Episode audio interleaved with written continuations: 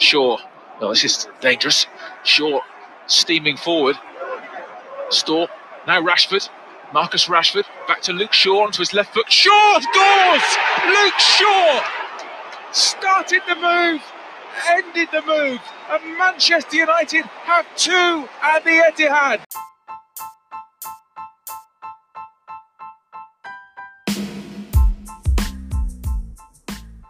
When Dean Henderson made that massive clearance, I was telling myself this is going to end up a goal, and true enough, what a sweet goal it was for me.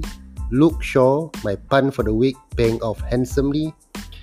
Hello, guys, and welcome to the 38th FPL podcast. And it is the episode where we will celebrate goal scoring or rather offensive defenders of the game week, namely Luke Shaw and Aaron Cresswell, who have so far overshadowed more popular picks this week but more about it later. There's still one more match remaining in the game week, but the bulk of the points have already been secured, and I can say for certain a good number of managers are still looking at Manchester City assets to an extent to salvage their game week.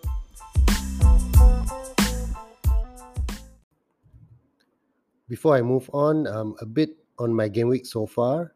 Uh, 79 points after counting hits with only Gundogan, uh, Ruben Dias, and Jannik Vestergaard to play on Thursday. I do have Danny Ings, but unfortunately his game week lasted just 13 minutes.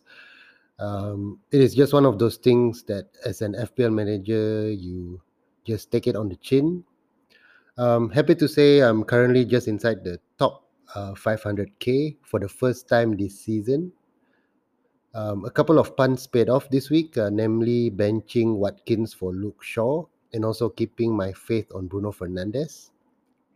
The punt on uh, Jesse Lingard as captain paid off, albeit more like a consolation five pointer from him. Um, Lingard missed the penalty but uh, managed to tap in the rebound. Uh, but he also got himself booked late in the game. Um, an attacking return is still a return, so I'll take it. Kane came good with two goals and two assists. Uh, the only player who blanked so far for me, the only two players uh, rather who blanked so far for me uh, are Dallas and Ings, uh, who we all know went off injured, and Gundogan and Dias, uh, who still have uh, another bite at the cherry on Thursday.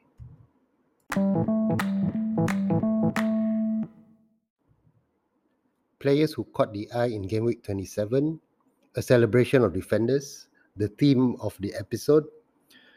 Uh, I'll start off with Luke Shaw. Um, that haul was always on the cards, but the timing was probably unexpected as it came against Manchester City, of all opponents, who was on a sequence of 21 successive uh, victories in all competitions. And that all came to a halt thanks to Luke Shaw, who killed the game just after the break. And I think, um, unfortunately, for many who owned him, uh, they probably benched him this week, uh, much to their frustrations. It probably wasn't a bad call, just an unlucky one. Uh, the only reason why I started him this week was mainly because he had been one of the few outstanding players in a pool of Manchester United mediocrity in the previous double game week. He's, he was putting in dangerous crosses and being on offensive mode when given space there was always this chance of an attacking return. This season, he has been given more attacking responsibilities from set pieces, taking corners from both sides for United and taking those indirect free kicks from the left. This was his first goal of the season and actually could have gotten on the score sheet earlier had he been more clinical in the box in the first uh, in the opening 5 minutes of the match last weekend. One goal and five assists so far this season for Luke Shaw and he is still very much a differential at 11% ownership. Um, he seemed to have upped his game after the arrival of Alex Telles this season, and there was uh, a worry of rotation, but I think that left back spot is now his to lose at the moment, with Telles only preferred for Cup and European matches. I bought Shaw when he was just 4.8 million, and my thinking was at 4.8 million, I can afford for him to be benched, but seems like he's very much nailed. You want to have Shaw just for his attacking threat. Um, any clean sheet is a is a bonus in my opinion. as it stands, um, he has created the most chances in the league this season with uh, 50, most chances in the league uh, for defenders this season with 50, and this is ahead of the likes of Andy Robertson, uh, Trent, and also Cancelo. Celebrating another defender, Aaron Cresswell, the highest scoring defender in the game, a clear 13 points ahead of second place uh, Cancelo. Cresswell has provided 10 assists this season, the most for any defender. Cresswell's game has always revolved around set pieces, and he is another one who is given the responsibilities uh, for corners and indirect free kicks. And like Luke Shaw, clean sheets are bonuses to gain, but with West Ham United, they are more likely to keep clean sheets uh, than not. So there's that onus to own at least one West Ham United defender. So why not Cresswell? He has risen almost a million in price uh, since uh, the start of the season and is already 25% owned. And I'll put money on it being close to 40% by game week 29. Um, uh, West Ham United do play in the blank game week. Uh, so, I mean, I for one uh, has always been a admirer of Cresswell since he came into the league uh, a few seasons ago. Injuries have always affected his progression, uh, but this season he's managed to stay injury free, uh, giving him a chance to get regular game time and solidify that West Ham United defense.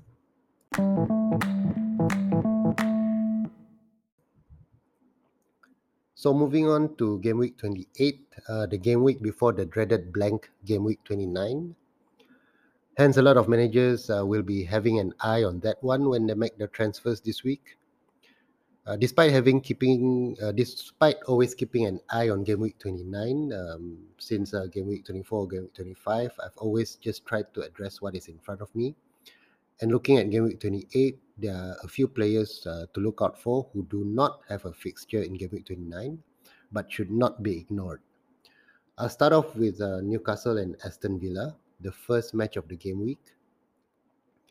Newcastle are just a point above the relegation zone and have not recorded a win in four games, drawing two and losing two since the middle of February.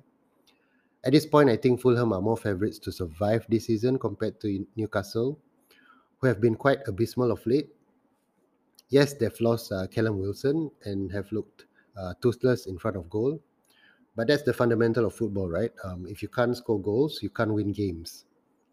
They've lacked a decent uh, strike force or attacking intent, and they can't even keep a clean sheet as well.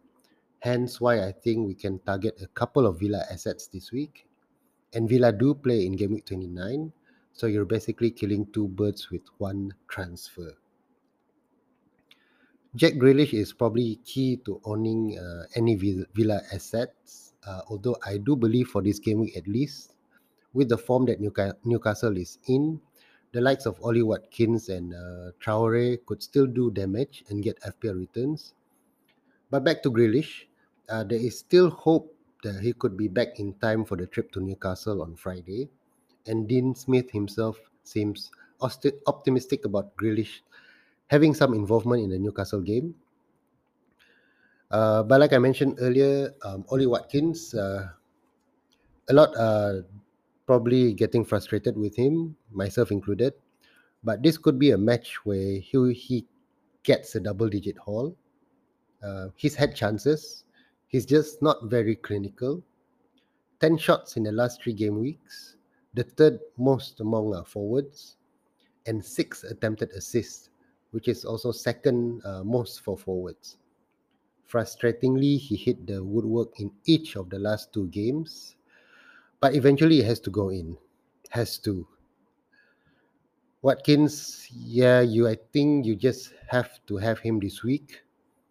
Um, and given Newcastle's uh, own troubles in front of goal, uh, Matt Targett in defense for Villa is one to consider as well. Just 14% owned, uh, two clean sheet points in the last three, and it's just uh, 5.5 uh, million.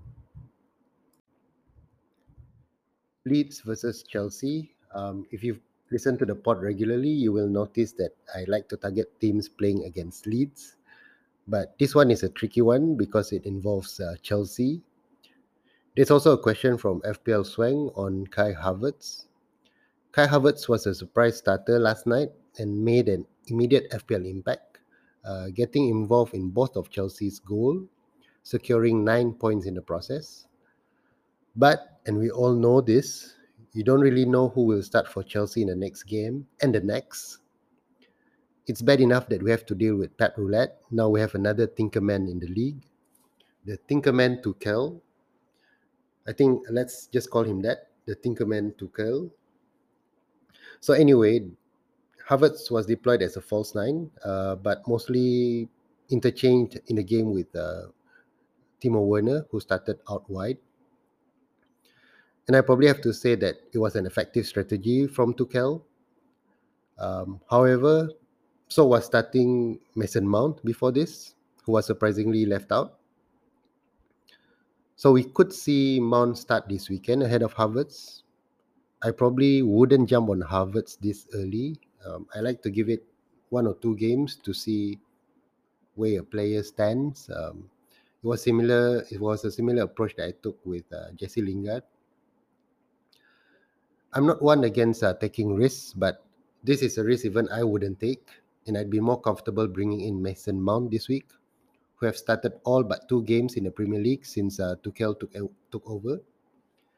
Three goals for Mount in those uh, in those uh, six, seven, or eight games, and I think he is an he is as nailed on as Gundogan is for Manchester City. Um, keeping with the offensive defenders uh, the the offensive defender defenders team of the episode. The other player who I can safely say uh, should be can be considered for this match is Cesar Azpilicueta. Azpilicueta. Uh, this guy has been the only constant in the Chelsea team since uh, Tuchel took over, and despite playing as part of uh, a back three, can be seen getting involved in attacks on occasions. Uh, five attempted assists in the last three game weeks and two shots on goal. Chelsea has kept uh, four clean sheets in the last five, uh, and with Leeds uh, seemingly struggling in front of goal at the moment, I can't find any good reason not to bring in Azpilicueta um, if you have the opportunity to. Um, looking at Leeds, um, I really don't fancy the attackers for this one. I have Rafinha, and he could start for me, but that's more out of necessity as I would have to bench Lingard this week, who is ineligible to play against Manchester United. But I would be comfortable not starting any Leeds uh, player if I had a choice. Um, you could play one Leeds player this week, but I probably uh, would avoid doubling or even starting all three if you are in a in, you are in that position. I really don't see too much goals for Leeds in this one. I normally do two games, uh, but very briefly, Manchester United and West Ham United. Uh, this is a bonus since there's some hype surrounding Luke Shaw and to an extent uh, Bruno Fernandes, who many have uh, actually moved out from the team last uh, game week. I see a tough game for both teams. Uh, not too many goals in it, I reckon. And having said that, I think Luke Shaw will continue his good run of form and get FPL returns this week, as would Bruno Fernandes, in my opinion. I also like Anthony Martial for a short punt he looked more confident last weekend, although Samuel on Twitter did rightly comment that the City game uh, was a game that probably suited him more and that West Ham would barely offer him any space, so Martial could struggle. But like I said, uh, it's a short term punt, um, as I'm also on the lookout for Danny Ings' uh, replacement, for a Danny Ings' uh, replacement. And I really don't fancy bringing in Bamford this week for West Ham, uh, they'll probably they probably need to readjust their game after a good run of uh, form with uh, Lingard central to that. So missing Lingard for this one could interrupt their mojo. The only one I fancy from West Ham uh, at the moment is uh, obviously Aaron Cresswell. Um, from set pieces, and United are quite bad at defending them. So I like uh, Cresswell's chances of, of getting some sort of returns in this one.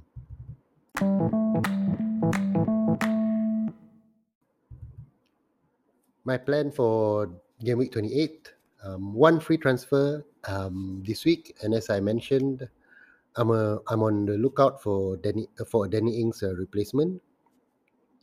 So I could get Martial this week for a short term punt, or I could roll my transfer and have two free transfers for the blank, which would give me the luxury of adjusting my team. Uh, but that would be at the risk of a Danny Ings uh, price drop. But I'm not overly concerned about that at the moment. Um, but I'll make the moves that would give me that would that I think would give me the, the best chance of maximizing my points returns for this week. Not to say that you shouldn't plan ahead, but for me, um, you should play to get the most points out of the of, out of the game week ahead of you. So I'll probably make a transfer because um, I really fancy a striker to do well this week. Uh, Richarlison or Calvert Lewin is also an option for me this week. Uh, but regardless of who I bring in, um, are likely to play 4 3 3 with Rafinha and Lingard missing out in midfield.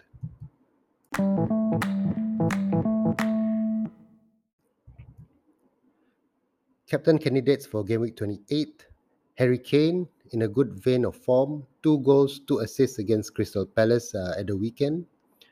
They're up against Arsenal. Um, I have no confidence in the Arsenal defense, so I can see Kane being the standout pick this week over City assets who play a resurgent Fulham. And because of question marks on who will actually start for City this weekend, I think it's best to bet on someone who is certain to start. And Harry Kane definitely fits that bill. Bruno Fernandes, uh, you just can't discount him from being an option, regardless of the opponent. He probably would be a differential captain if you captain him this week, and you just know he will eventually get his final passes right eventually. So don't be surprised if he returns double digits uh, this week. Differential captain or out there captain pick. Uh, the poll was up late today, and out of the shortlisted players, I had Azpilicueta, Richarlison, Luke Shaw, and James Ward Prowse. And Richarlison took the honours with almost half of the votes. Uh, Everton will play Burnley, and I think it's a very good differential pick. The Chelsea loss aside, uh, Richarlison is uh, looking sharper now. Four goals in his last five, including goals against Manchester City and Liverpool. Burnley have not kept a clean sheet in their last three, so I think Richarlison may have both form and fixtures in his favour.